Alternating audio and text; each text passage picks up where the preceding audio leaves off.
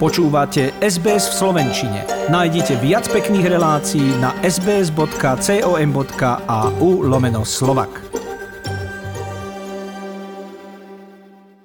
Speváčka Sima Martausová a dobrá rada na tieto dni, lebo niekedy ten úsmev nie je ľahké vykúzliť. Ak ste v okolí hlavného mesta Canberra, mám pre vás tip na zajtra. Tamojší klub Čechov a Slovákov, ktorý má meno Beseda, sa totiž zúčastní festivalu pri príležitosti Dňa Canberry a v stánku budú predávať slovenské a české dobrôdky. A ja mám na linke pokladníčku klubu Dominiku Fuskovu, aby nám povedala viac. Dobrý deň. Dobrý deň.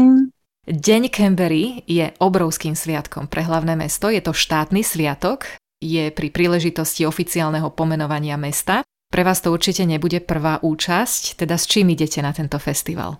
Takže na tento festival sme sa tento rok pripravili v inom štýle a tento rok budeme podávať sladkosti, dobrôdky, ako makové koláče, záviny. Budeme ešte podávať k tomu kávu a podávame ešte trochu aj slanú verziu, cesnakové cesto, pečené do chrumkava. Okrem toho ešte budeme podávať náš tradičný hotdog, čiže párok v rožku, nie taký ten klasický americký. A budeme vlastne propagovať našu komunitu a českú a slovenskú kultúru na tomto kultúrnom podujatí v Kembere. Ako to bolo po minulé roky, keď spomínaš, že tento rok sme to poňali trošičku inak?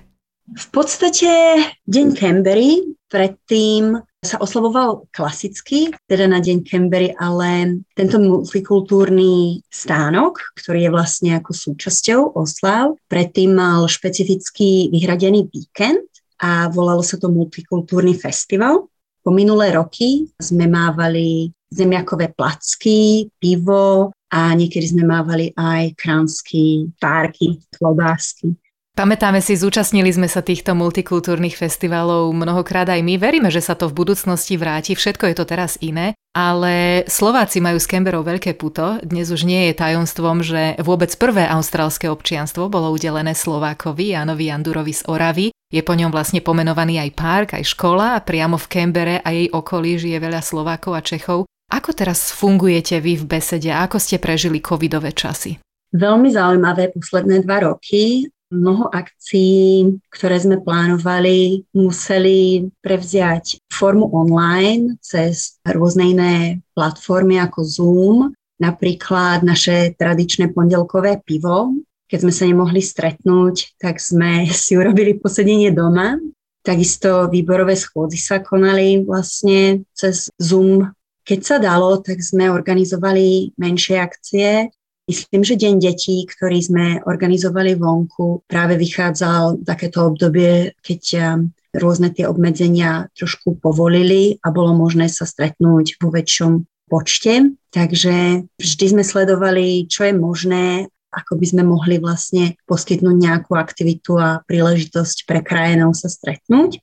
Takisto viem, že naša pani prezidentka za predchádzajúce obdobia, ktoré sme mali. Milena Švehlová telefonicky kontaktovala pár členov klubu, takže snažili sme sa udržiavať kontakt a komunitu pohromade. Som teda rada, že tieto kritické roky pominuli a vidím, že bude možné znovu sa fyzicky stretávať, takže znovu sa snažíme dostať na predchádzajúci spôsob fungovania klubu. Vy ste opravili kuchyňu, počuli sme to aj od pána veľvyslanca, ktorý to publikoval na svojich sociálnych stránkach. A ju využívate na nejaké pravidelné spoločné obedy alebo máte nejaké pivko? Áno, to je pravda. Predchádzajúce roky sme vlastne robievali hody, klasické vepšové prasacie hody. To bolo hlavné využitie tej kuchyne. Snažili sme sa prísť na nové možnosti využitia kuchyne. Organizovali sme varenie so seniormi, ktoré sa podarilo urobiť asi jeden alebo dvakrát fyzicky v novej kuchyni a potom ostatné akcie, ktoré boli naplánované, sme museli robiť online. No a tiež teda uvažujeme, že by sme robili pravidelnejšie buď obedy alebo večere v takom tom klasickom štýle našej slovenskej, českej kuchyne. Takže určite plánujeme využiť tieto zrenovované priestory. Možno nejaké tvorivé dielne, teraz je to také populárne. Treba zamestnať staršie panie na dôchodku, ktoré by nás mohli toľko naučiť, ako sa paria knedle, varia knedle, akými spôsobmi sa robia. Myslím si, že mnoho mladých mamičiek by sa potešilo takejto vedomosti. To zaručenie, ako urobiť dobrú knedlu, je naozaj umenie.